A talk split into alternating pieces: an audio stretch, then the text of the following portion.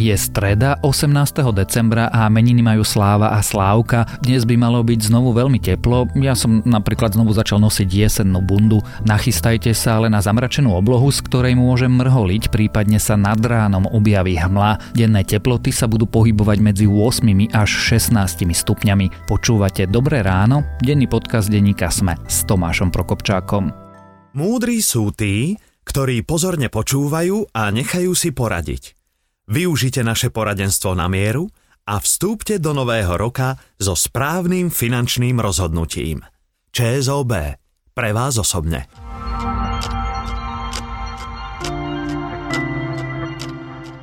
A začneme tradičným krátkým prehľadom správ.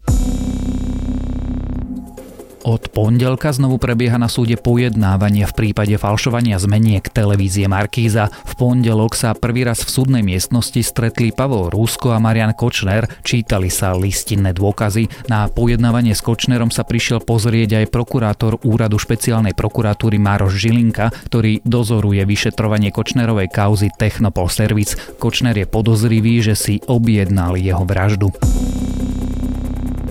Už od pondelka v Prešove prebiehajú aj búracie práce bytovky zničenej výbuchom plynu. Stavbu rozoberá špeciálny stroj z Česka. Už je prakticky jasné, že potrebné bude zbúrať celú budovu. Riziko jej spadnutia sa však včera významne znížilo.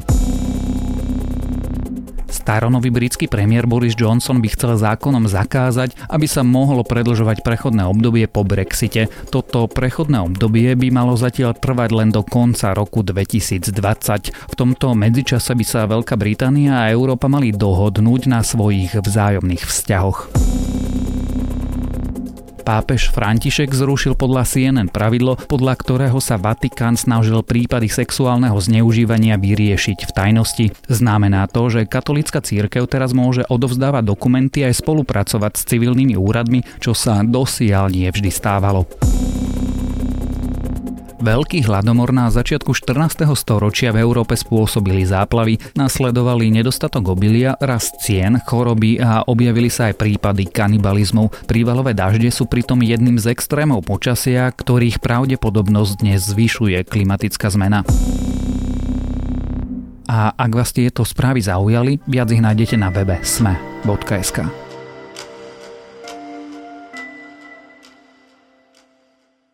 Dobre, trochu už aj nás dobiehajú tie sviatky, no ešte skôr, ako vám predstavíme všetky prekvapenia, ktoré sme počas najbližších dní pre vás v dobrom rane nachystali, skúsme trošku rekapitulovať, ako ho povolanejšieho na slovenskú politiku by sme si mali zavolať než nášho kolegu Petra Tkačenka, tak dnes si spoločne dáme žánrovú kategóriu o dobrom, zlom a škaredom presnejšie. Rozprávať sa budeme o najhorších aj najlepších ministroch od volieb v roku 2016.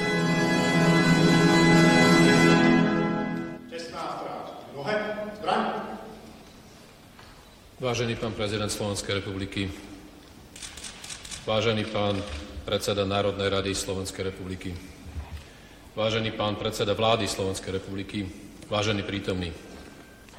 Prezident Slovenskej republiky, jeho excelencia pán Andrej Kiska, podľa článku 102 odsek 1 písmeno G a článku 111 Ústavy Slovenskej republiky na návrh predsedu vlády Slovenskej republiky vymenúva členov vlády Slovenskej republiky a poveruje ich riadením príslušných ministerstiev. Prosím kandidátov na vymenovanie za členov vlády Slovenskej republiky, aby podľa článku 112 Ústavy Slovenskej republiky zložili slub, ktorého text teraz prečítam. Sľubujem na svoju česť a svedomie vernosť Slovenskej republike. Svoje povinnosti budem plniť v záujme občanov.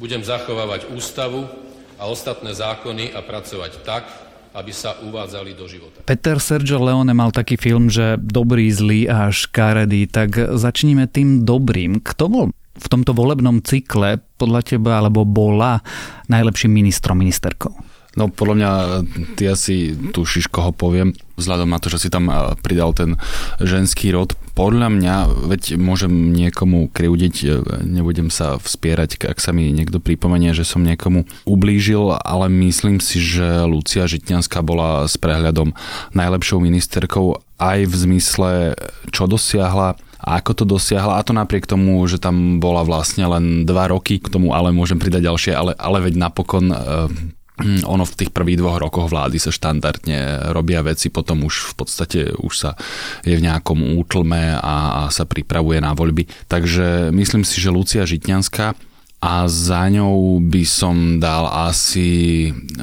Laca Šojmoša. On je taký akože dosť nenápadný, ale ten, kto trochu sledoval ten jeho rezort eh, životného prostredia, tak musí uznať, že on naozaj v podstate počas celého funkčného obdobia vykonával pomerne intenzívnu činnosť a aj dosiahol výsledky, čo sa týka zákona o odpadoch a, a, a mnohé iné veci. Neprekvapivo si vybral dvoch ministrov z Mostu HIT a povedal si pri Luci Žitňanskej, je ako keby veci, z ktorých prirodzene vyplývajú podotázky. Teda, čo dosiahla a ako to dosiahla. Nebudem to rozprávať eh, všetko, ale veď eh, z kraja nás nápadne protischránkový zákon, ktorý naozaj zefektívnila a zúčinila aj máme vlastne už eh, prvé výsledky, ako sme to videli. Napríklad kolega Valček sa toho pomerne efektívne ujal a prinútil napríklad Ivana Kmontríka, aby sa priznal k tomu, že vlastní Infraservices a podobne ako tých príkladov by sme našli pomerne veľa, čiže jedna stránka je táto ako keby technicko-legislatívna toho, čo sa presadilo a potom tá druhá rovina je personálna v tých veciach, ktoré sa ako keby by neurobili. V tom čase, a teraz ja sa možno budem opakovať, lebo už som to e,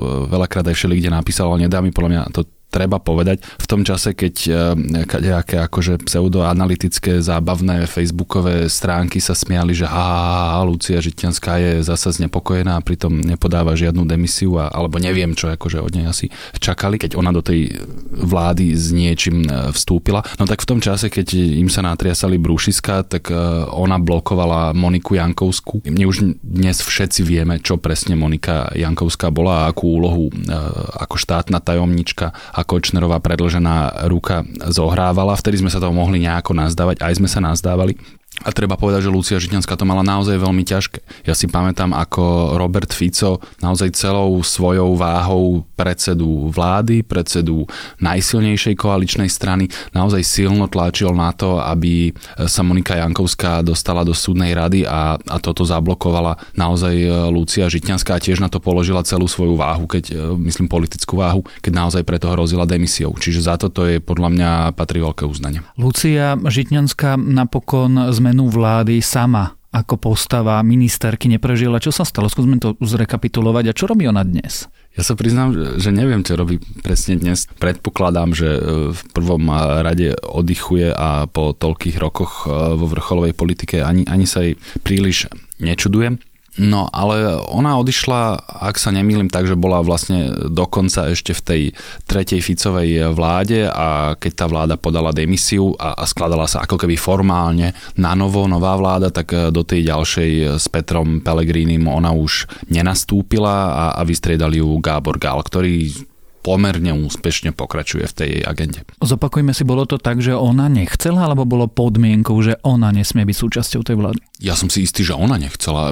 Neviem, či, či na toto vlastne boli nejaké otázky, alebo sa to nejako rozoberalo. Vlastne ja som na tým nikdy v tejto rovine neuvažoval, ako to ty vravíš, ale pokiaľ si dobre pamätám, a pokiaľ mám správne informácie, ona sa dávno predtým rozhodla, že ona ešte dokončí nejaké veci, aj keby nebolo vraždy Jana Kuciaka. Ja si myslím, že ona by už dnes e, vo vláde Roberta Fica, ktorá by zrejme pokračovala, tak e, by v nej už e, nesedela. Toto vlastne len vyšlo, že z hodou okolností, že to vlastne bol vhodný čas už ďalej nepokračovať. Ale to je dobré, že kladieš túto otázku, lebo pamätám si, na, a t- teraz bez irónie, politického harcovníka šikovného Antona Hrnka, ktorý také isté informácie, ak nie lepšie samozrejme, mal aj on, takže v tom čase, keď sa išla lámať tá vláda a, a mali tam nastúpiť nové perzóny, tak on ako keby verejne formuloval také, že jeho podmienkou alebo podmienkou SNS bude, že Lucia Žitňanská v tej vláde nebude, pričom už sme všetci vedeli, že ona v nej nebude, tak ako keby ešte si mohol tak podúbkať a, a vlastne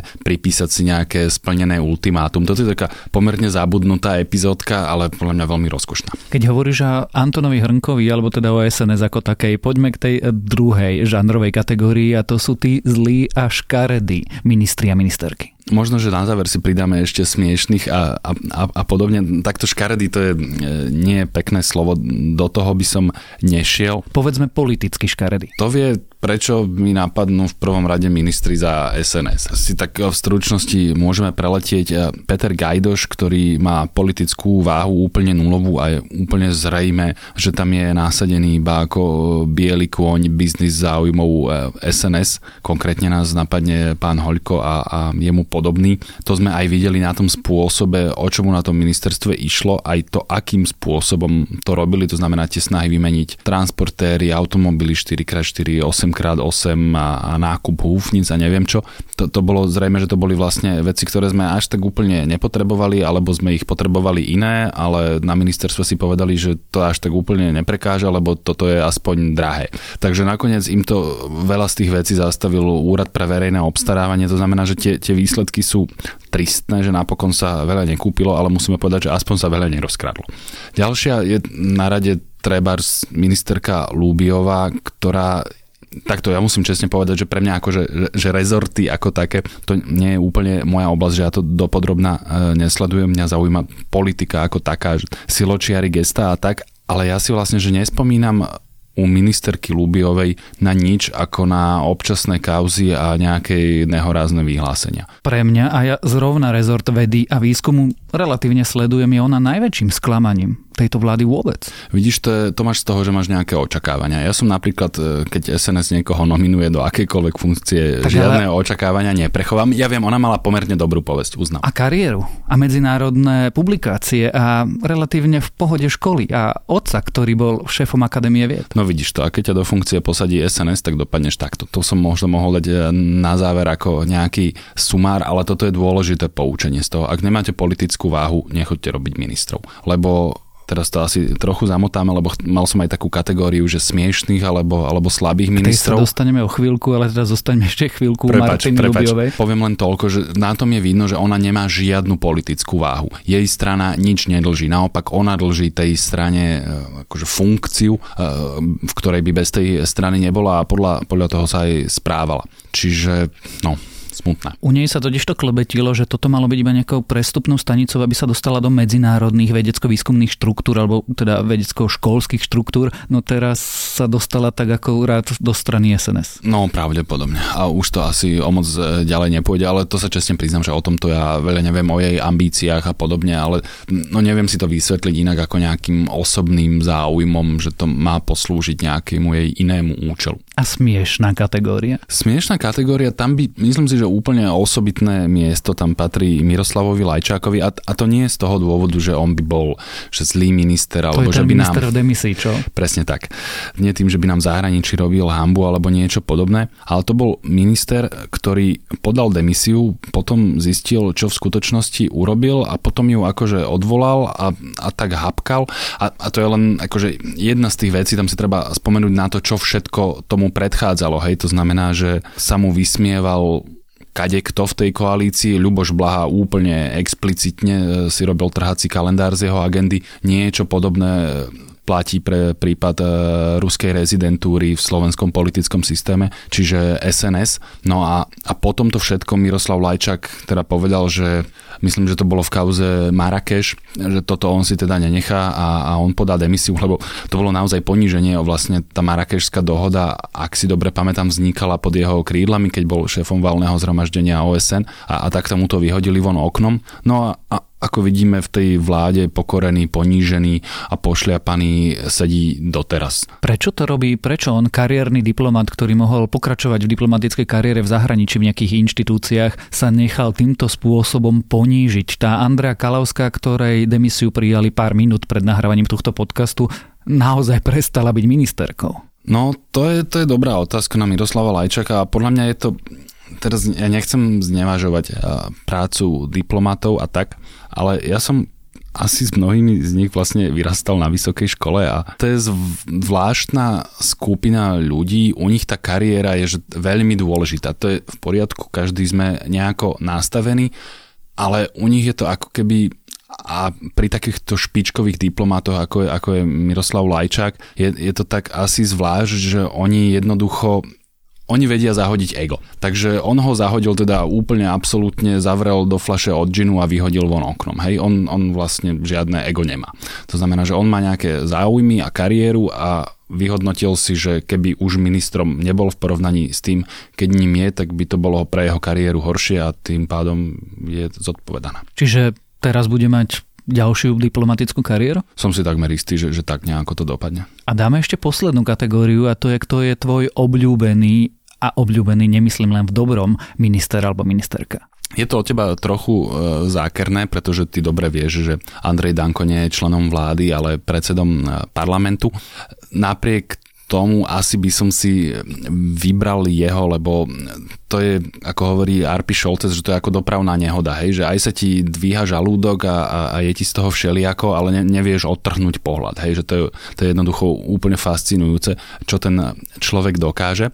No ale musím povedať, aj a to nebude na tom asi zasa nič zvláštne, že no tak, lebo bavíme sa o posledných 4 rokoch a členom vlády e, za tie posledné 4 roky bol aj istý Robert Fico a ja musím uznať, že, že ja mám na ňo stále slabosť, hej, že, že jeho sledovať je, či už v dobrom alebo v zlom to záleží podľa toho, v akej e, fáze e, svojho psychologického alebo iného cyklu sa nachádza. Aj teraz, keď... Teda, aj teraz, aj teraz musím keď sledujeme povedať, rozvrat osobnosti? Aj teraz, keď sledujeme rozvrat osobnosti, on sa niekedy dá dohromady a keď príde do relácie alebo, alebo má tlačovku, tak stále má dní, keď je proste že objektívne dobrý a, a musím na to pozerať s otvorenými očami, že áno, ono to nie je náhoda, že, že tento gentleman tu posledných 14 rokov politicky panuje, lebo naozaj jemu nie je nikto rovný, ako čo sa týka toho, toho násadenia, toho talentu, to, akým spôsobom to používa, je, je samozrejme už úplne iná otázka. No a potom, keď je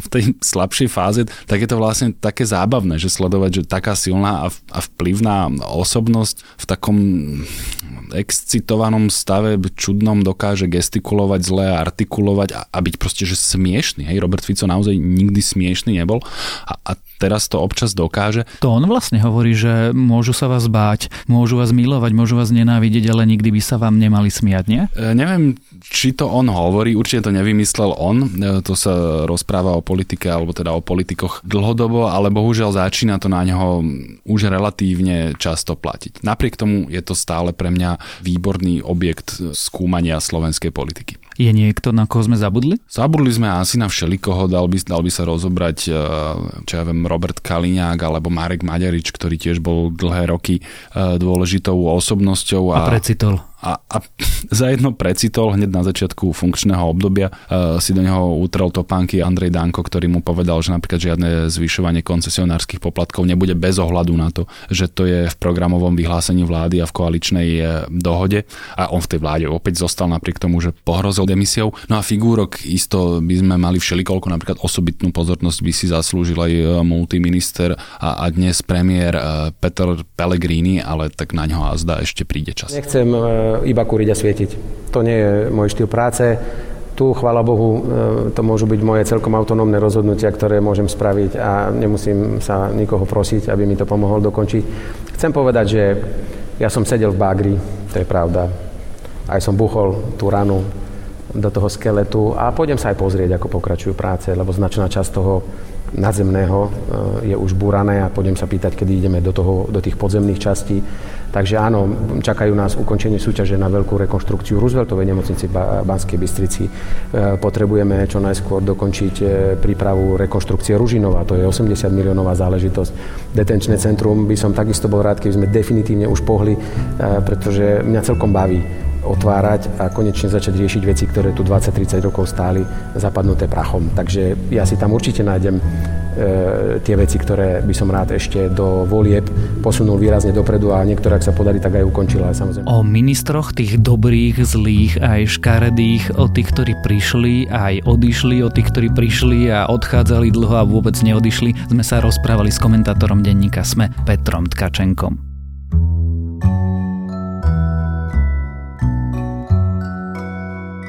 A dnes odporúčam náš nový podcastový knižný klub o sérii Zaklínač. Prvá riadna epizóda vyšla včera a kým podľa modernej klasiky fantasy od autora Andreja Sapkovského vyjde seriál na Netflixe, naši kolegovia čítajú knižnú predlohu a debatujú o nej, takže vždy v útorok nová epizóda, v ktorej sa budú rozoberať jednotlivé texty. Odkaz na ňu nájdete napríklad v popise tohto podcastu na webe Sme.sk v podcastovom klube Denníka Sme alebo vo vašich mobilných aplikáciách v kanáli, ktorý bol predtým venovaný sérii Hry o tróny. A to je na dnes všetko, želáme vám príjemný deň. Počúvali ste Dobré ráno, denný podcast denníka Sme s Tomášom Prokopčákom.